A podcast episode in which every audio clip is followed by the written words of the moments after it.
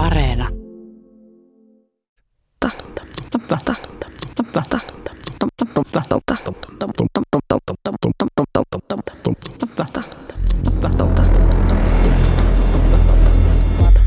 Miten kertomusta hyödynnetään sosiaalisessa mediassa, mainonnassa, yhteiskunnassa ja politiikassa? Ja miksi kertomukset ovat niin suosittuja? Tervetuloa matkalle kertomusten maailmaan ja varomaan kertomusten sudenkuoppia.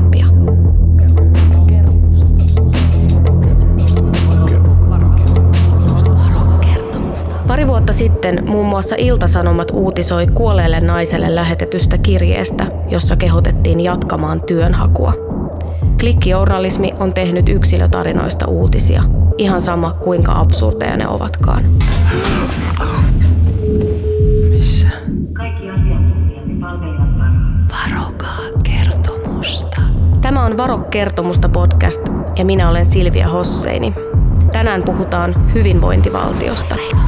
Seurannani on tutkija Samuli Björninen. Samuli Björninen, uskotko sinä hyvinvointivaltioon?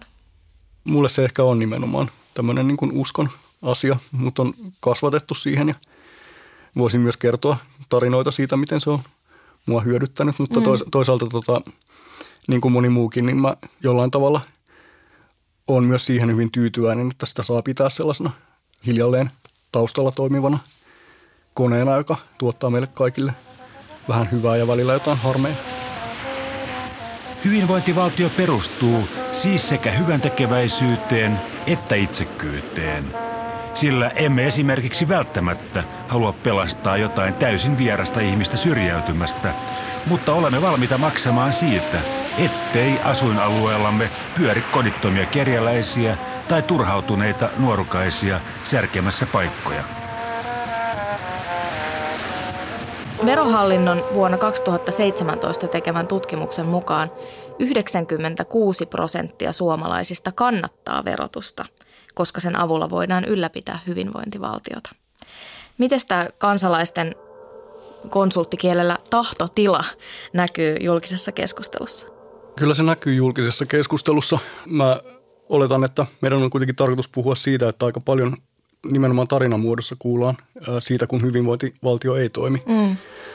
Sinänsä tietenkin, jos ajatellaan, että tarina on sellainen, että siinä usein kerrotaan siitä, minkälaista on kokea jonkinlainen vastoinkäyminen tai vaikeus tai elämässä merkittäviä juonenkäänteitä, niin ne usein sit saattaa liittyä siihen, että hyvinvointivaltio ei toimi. Mm. Eli että joku tärkeä apu tai, tai palvelu tai tuki jää saamatta tärkeällä hetkellä.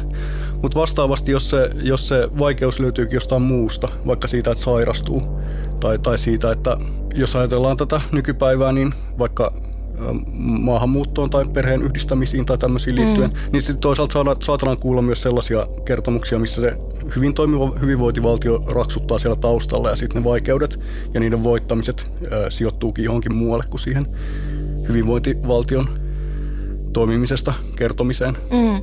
Eli tavallaan voidaan siis sanoa jotenkin yksinkertaistaan niin, että enimmäkseen hyvinvointivaltio toimii, mutta sitten se ei oikein kertomuksissa niin kuin ole kauhean kiinnostava sellainen hyvis hahmo kuitenkaan. Juuri että on helpompi näin. nostaa joo. esiin niitä epäkohtia ja epäonnistumisia. Mm, joo, joo, me ollaan kertomustutkijoina tietysti silleen yritetty selittää tätä kertomustutkimuksesta ja kertomuksen teoriasta mm. tai sen näiden tota, teoreettisten asioiden kautta. Ja siis tämmöiset ihan peruskertomuksen määritelmät, kertomuksen kannalta keskeiset käsitteet ö, kyllä jollain tavalla selittää sitä, että minkä takia hyvin toimivista systeemeistä on se systeemi sitten ö, yhteiskunta tai yleisemmin niin kuin elämä mm. tai vaikka parisuhde, minkä takia siitä hyvin toimivasta systeemistä on vaikeampi kertoa tai saada, saada sellaista mielenkiintoista koskettavaa tarinaa kuin, kuin niistä kriiseistä. Varukertomusta. No mitä ne, mi, mitä ne sitten on? Mitä, miten tavallaan määritellään kertomus tai millaisista aineksista syntyy hyvä kertomus tai kiinnostava kertomus? No tähän voisi ottaa niin kuin parikin eri ö, lähestymistapaa sieltä teoriasta käsin. Mm. Y- yksi on se, että me puhutaan kerrottavuudesta ja siitä, että jonkinlaiset tarinat on kerrottavampia kuin toiset. Ja, ja kerrottava tarina sisältää yleensä kuvauksen jostain murtumasta arkipäiväisessä järjestyksessä. Eli sen takia tämmöinen hyvin toimiva systeemi tai sitten se hyvin toimiva elämä tai parisuhde tai mm. mikä tahansa on ikään kuin vähemmän kerrottava kuin, kuin se, että sillä systeemissä tai parisuhteessa on kriisi.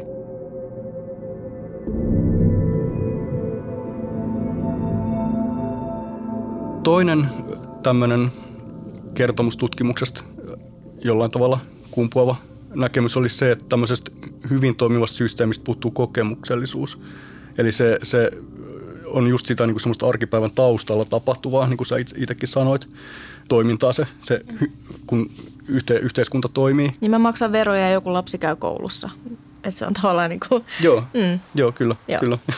kun kerrotaan tarinan toimimattomuudesta, niin se on luontevaa kertoa sen yksittäisen tapauksen ja ehkä sen kokemuksen kautta. Tämän jakson insertissä Saara Harju haastattelee Juho Saarta, joka on tutkinut muun muassa eriarvoisuutta Suomessa. Voiko hyvinvointivaltiosta kertoa mielenkiintoista tarinaa? Millainen on hyvinvointiyhteiskunnan kertomus? Onko yhteiskunnallisesta hyvinvoinnista tullut niin itsestään selvää, että siitä puhutaan vain silloin, kun se pettää?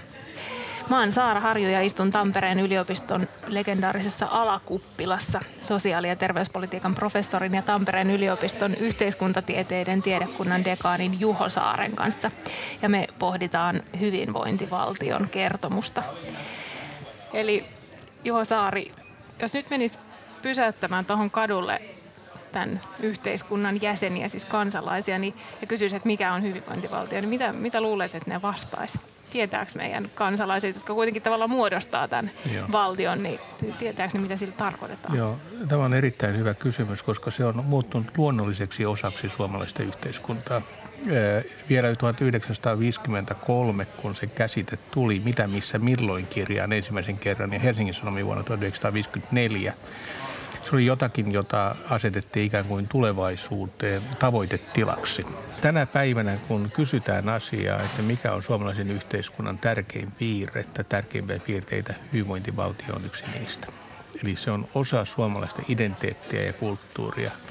Ja minun olettamani on, että tässä kun alakuppilassa istutaan, niin kaikki täällä pystyvät määrittelemään hyvinvointivaltion perusidean Eli että taataan tietyt tulonsiirrot ja palvelut ihmiselle sosiaalisena oikeutena.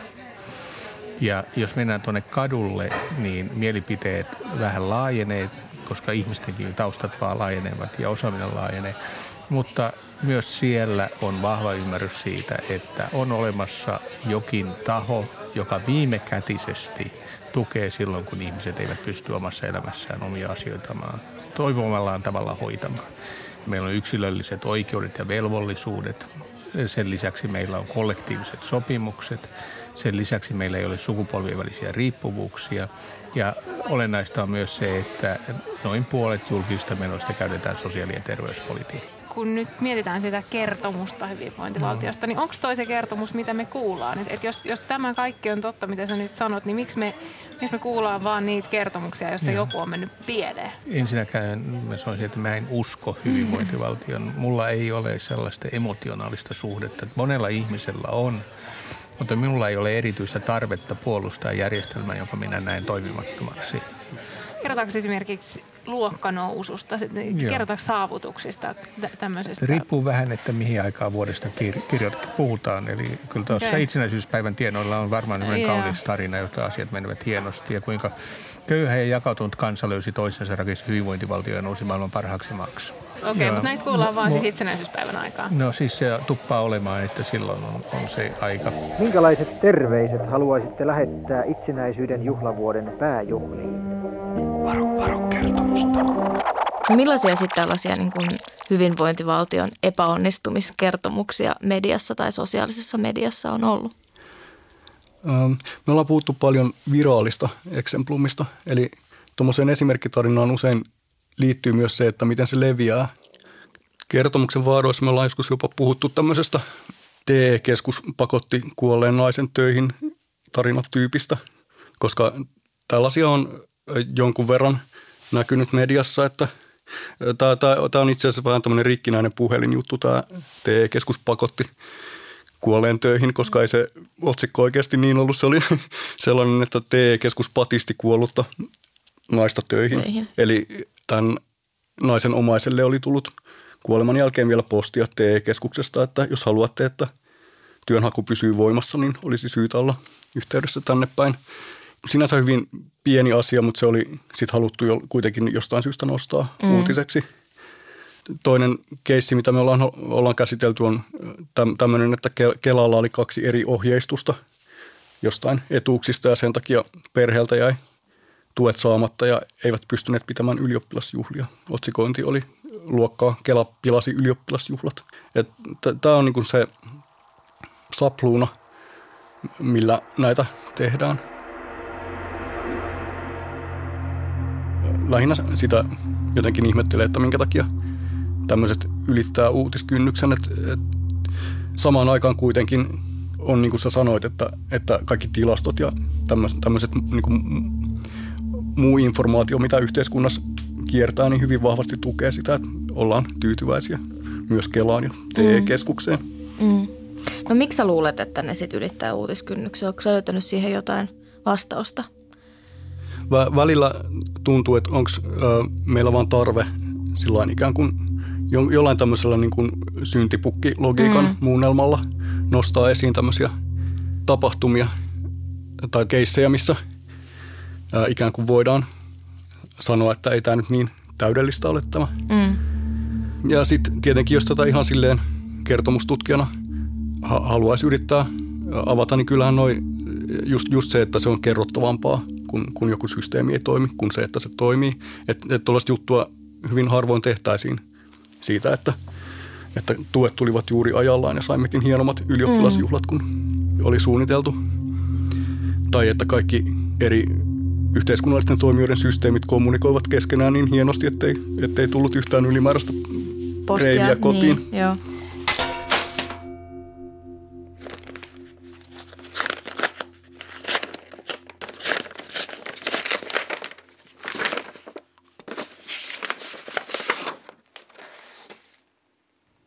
Työnhakusi on voimassa marraskuun loppuun saakka. Mikäli haluat jatkaa asiakkaana kauemmin, jätä yhteydenottopyyntö alueesi työvoimatoimistoon. Eikö ne ole saanut siitä ilmoitusta? Äiti on ollut kuolleena nyt vuoden.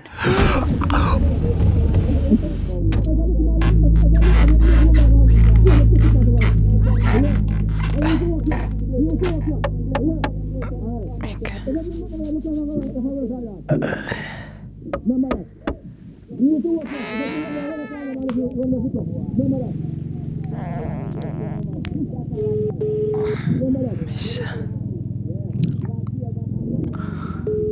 Soitit TE-palveluihin. Puhelut tallennetaan asiakaspalvelun laadun kehittämiseksi. Puhelun hinta on liittymäsopimuksesi mukainen. Hinta koskee myös jonottamista. Olet jonossa työttömyysturvaneuvontaan. Jonotusaika on maksullista. Vastaamme puheluusi mahdollisimman pian.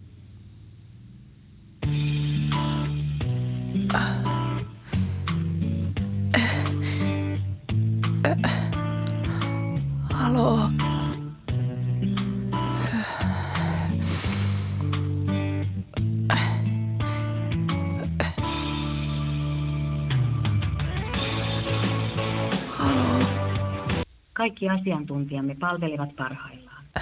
Vastaamme puheluusi mahdollisimman pian.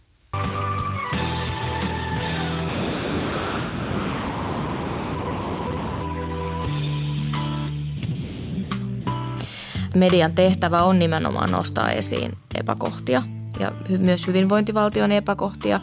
Eli median tehtävä ei ole kertoa siitä, kun asiat toimivat, Joo. vaan juuri päinvastoin. Niin mikä tavallaan on kertomuksen tutkijan näkökulmasta sit ongelma siinä, että nostetaan esiin epäkohtia? Mitä meidän täytyy varoa, kun me kuunnellaan tuollaisia tarinoita tai luetaan niitä? Kertomustutkijana mä koen sen ongelmana, että puhutaan niin paljon siitä, että kaikki, kaikki nämä niin kuin kilpailevat näkökulmat on tarinoita. Mm. Että se, se ei välttämättä mun mielestä selkiytä yhteiskunnallista keskustelua.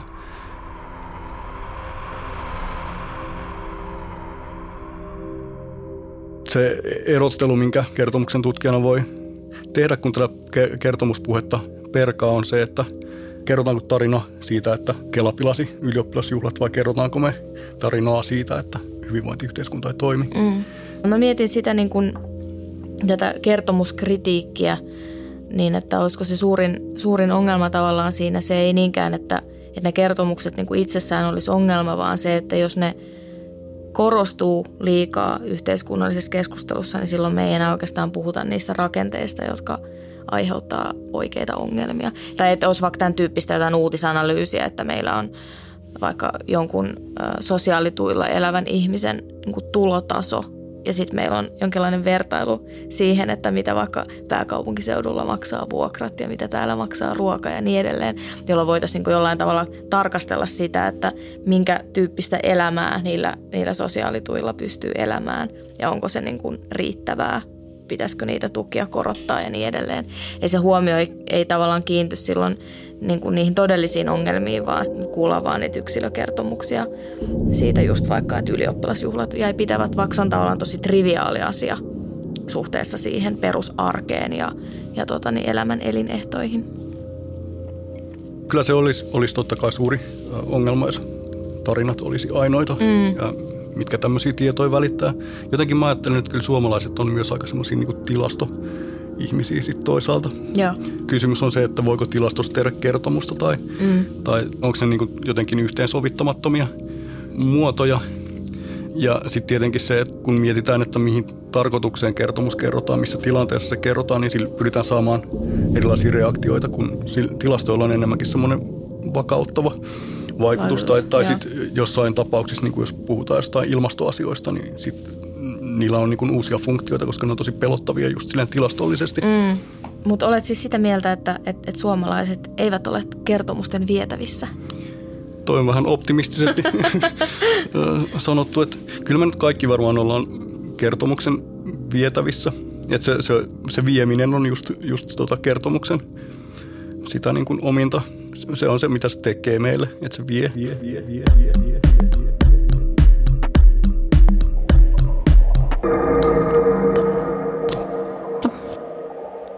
Varokaa kertomusta.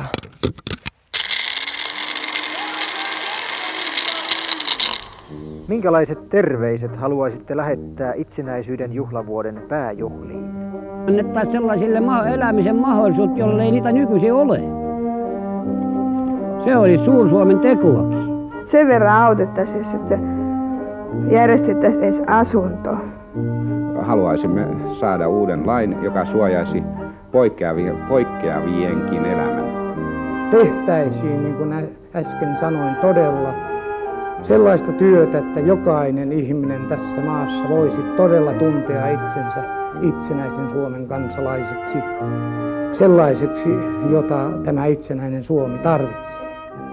Juha Saari sanoi tuossa aikaisemmin myös, että Suomea tai hyvinvointivaltiota muistetaan kehua oikeastaan lähinnä vain itsenäisyyspäivän tienoilla. Eli se on se paikka, jolloin kuullaan näitä kertomuksia, joita Suomesta pitäisi kertoa, eli kertomuksia onnistumisesta ja hyvinvoinnista. Ja silloin nämä kertomukset ylittää uutiskynnyksen, mutta, mutta ei muulloin. Miksi itsenäisyyspäivänä kelpaa kehua Suomea? No siis totta kai se liittyy siihen siihen niin kuin itsenäisyyspäivän kulttuurisen funktioon, mutta siis kiinnostavaa on myös se, että useat, monet näistä haastatteluista tapahtuu esimerkiksi Linnan juhlissa tai mm. jossain tämmöisessä yhteydessä, missä niin kuin on tarkoitus, siis se on semmoinen niin kulttuurinen ö, funktio sille koko toiminnalle, että siellä kerrotaan niin kuin tämmöisiä tarinoita, että miten valtio on antanut ihmiselle ja miten ihminen on pärjännyt sen valtion ansiosta. Et se on niin kuin tämmöinen kerran vuodessa – juttu kyllä. Mä en ole ihan varma, että eikö tämmöisiä tarinoita sitten kerrottaisi muissa yhteyksissä, mutta se on mielenkiintoinen tämä tota, itsenäisyyspäivä omanlaisenaan tarinan myllynä. Jos palataan siihen hyvinvointivaltioon, niin se, miten sitä voisi purkaa, on se, että hyvinvointivaltio on, on niin kuin vaikka toi Juho Saarikin sanoo insertissään, että se on sopimukseen perustuva järjestys. Että se, että me puhutaan tämmöisistä kaikenlaisista järjestyksistä kertomuksena, niin se, se, ei, se ei mun mielestä kyllä selkiytä yhteiskunnallista keskustelua. Ja sitten totta kai siellä liikkuu myös sellaiset kertomukset, että kerrotaan yksilötarina, joku kertoo jollekulle jossain tilanteessa jostain syystä tarinan vaikka itsestään tai ystävästään tai siitä, että sattuu joku vastoinkäyminen tai elämän kannalta ikävä asia, joka sitten voidaan niin kertoa juuri siitä syystä, että sillä voidaan perustella tietynlaista poliittista kantaa.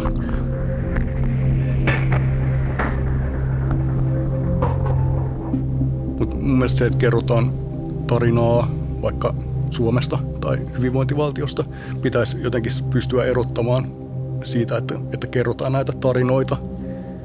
Eli tällaisia niin yksittäisiä esityksiä siitä, että miltä tuntui tai, tai minkälainen kokemus oli olla jossain tilanteessa tai, tai miten jotkut asiat minulle tapahtuivat. Mm, koska se ö, hyvinvointivaltio tai Suomi, niin on valtavan paljon monimutkaisempia kuvioita kuin, että ne ei ole tavallaan palautettavissa yhden ihmisen kokemukseen. Ei, eikä, eikä oikeastaan edes monen ihmisen kokemukseen. Mm, mm. Me voidaan niitä jollain tavalla toisiaan täydentäviä tai toisiaan vastaan kiisteleviä tarinoita kyllä niin kuin käsitellä osana sitä, että minkälainen Suomen kertomus lainausmerkeissä on. Totta kai siihen kuuluu ihan valtavasti kaikkea muuta, mistä ehkä pitäisi myös pystyä puhumaan jollain muilla termeillä kuin kertomus, tarina. Varo. Varo. Varo. Silvia tässä moikka. Istuskelen tässä Tampereen junassa ja lueskelen Harry Salmenniemen delfiinin meditaatiokokoelmaa. Tässä on yksi novelli, jossa kuvaillaan yhteiskunnan jakautumista näin – Päättäjät lentävät maasta toiseen, näkevät vain lentokenttiä, tax-free-myymälöitä ja bisnesluokan virheetöntä palvelua. Heille tuotetaan kulttuuria, joka kuvaa heidän elämäntapaansa, heidän miljöötään. Tavallisesta kansalaisesta tämä näyttää kaukaiselta ja mielettömältä. Varallisuus ja luokkaerot on Suomessakin kasvussa. Pitäisikö kirjallisuuden ja taiteen kertoa enemmän sellaisia tarinoita, joissa ääneen pääsee myös tämä niin sanottu tavallinen kansalainen. Onko työläisromaanin aika jo ohi? Ainakin median kaipaisi vähän enemmän juttuja keskiluokkaisen elämäntavan ulkopuolelta. Mitä ajatuksia sanat Suomi sata herättävät kertomukset tutkijassa? Suomi sata oli vuoden kestävä puhuttiin näistä itsenäisyyspäivän siitä sellaisesta omanlaisesta tarinatyöstä, mitä siinä yhteydessä tehdään, niin siinä yritettiin ikään kuin semmoisella pidemmällä aikajänteellä saada se semmoinen niin Suomesta kertominen ja suomalaisten tarinoiden juttu kantamaan vähän niin kuin koko vuoden. Totta kai paljon niin kuin aina ää, näissä tarinoissa oli ää, sellaista, mitä toivoisi kuulevansa vaikka siitä, että miten, miten meillä on nykyään hyvin toimiva – hyvinvointivaltio. Mutta sitten toisaalta oli myös paljon puhetta tämmöisestä Suomen kertomuksesta, missä on sitten taas ainakin kertomus tutkijan näkökulmasta vähän epämääräisyyttä, että mit, mitä se oikeastaan tarkoittaa, että Suomella on tarina. Ja kun sanoin, että voisi olla hyödyllistä pystyä erottamaan se, kun kerrotaan tarinoita, eli kerrotaan vaikka joku kertoo jollekulle toiselle siitä, että minkälaista oli kokea joku tapahtuma tai minkälaisia asioita itselle tai jollekulle toiselle tapahtui – niin tämä on niin kuin tarinan kerrontaa sillain vähän eri mielessä kuin se, että me erilaisilla viesteillä tai erilaisilla mielipiteillä kerrotaan tarinaa siitä, että minkälainen maa meillä on. Ja tässä Suomi 100 puheessa tätä eroa ei kyllä kovin tarkasti vaalittu.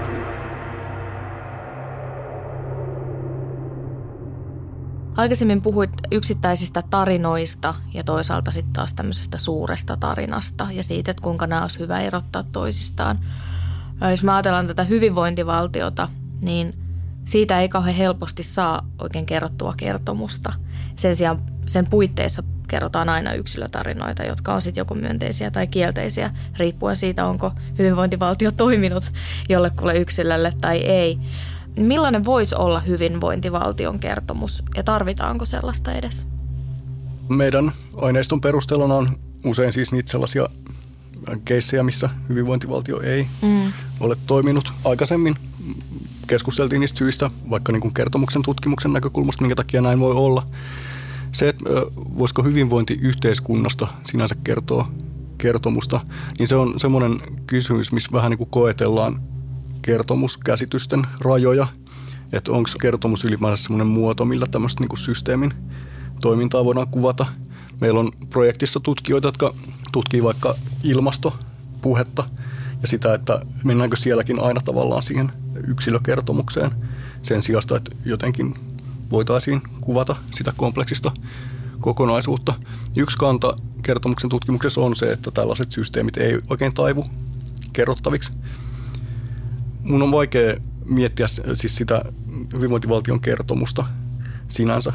Että sitten sit siinä mennään helposti sellaiseen tavallaan niin kuin historiakertomukseen, että aloitetaan vaikka niistä vaikeista mm. sodan ajoista ja siitä, että miten Suomen jälleenrakennus tapahtui.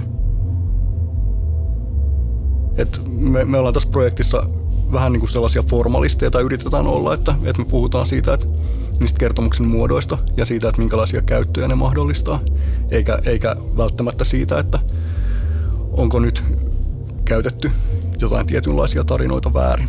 Eli kertomus itsessään ei ole, ei ole se ongelma, vaan just se, että kuka sitä käyttää mihin tarkoituksiin ja mitä sille yritetään saada aikaan.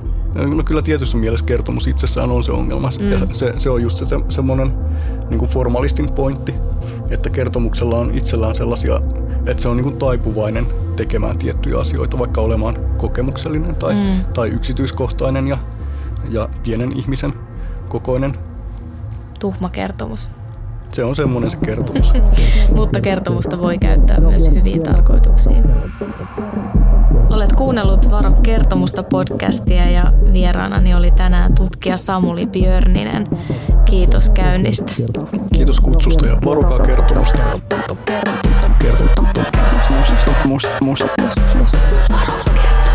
Seuraava podcastin jakso käsittelee romanssin kertomusta, eli kertomuksia siitä, kuinka rakkaus alkaa ja miten se päättyy.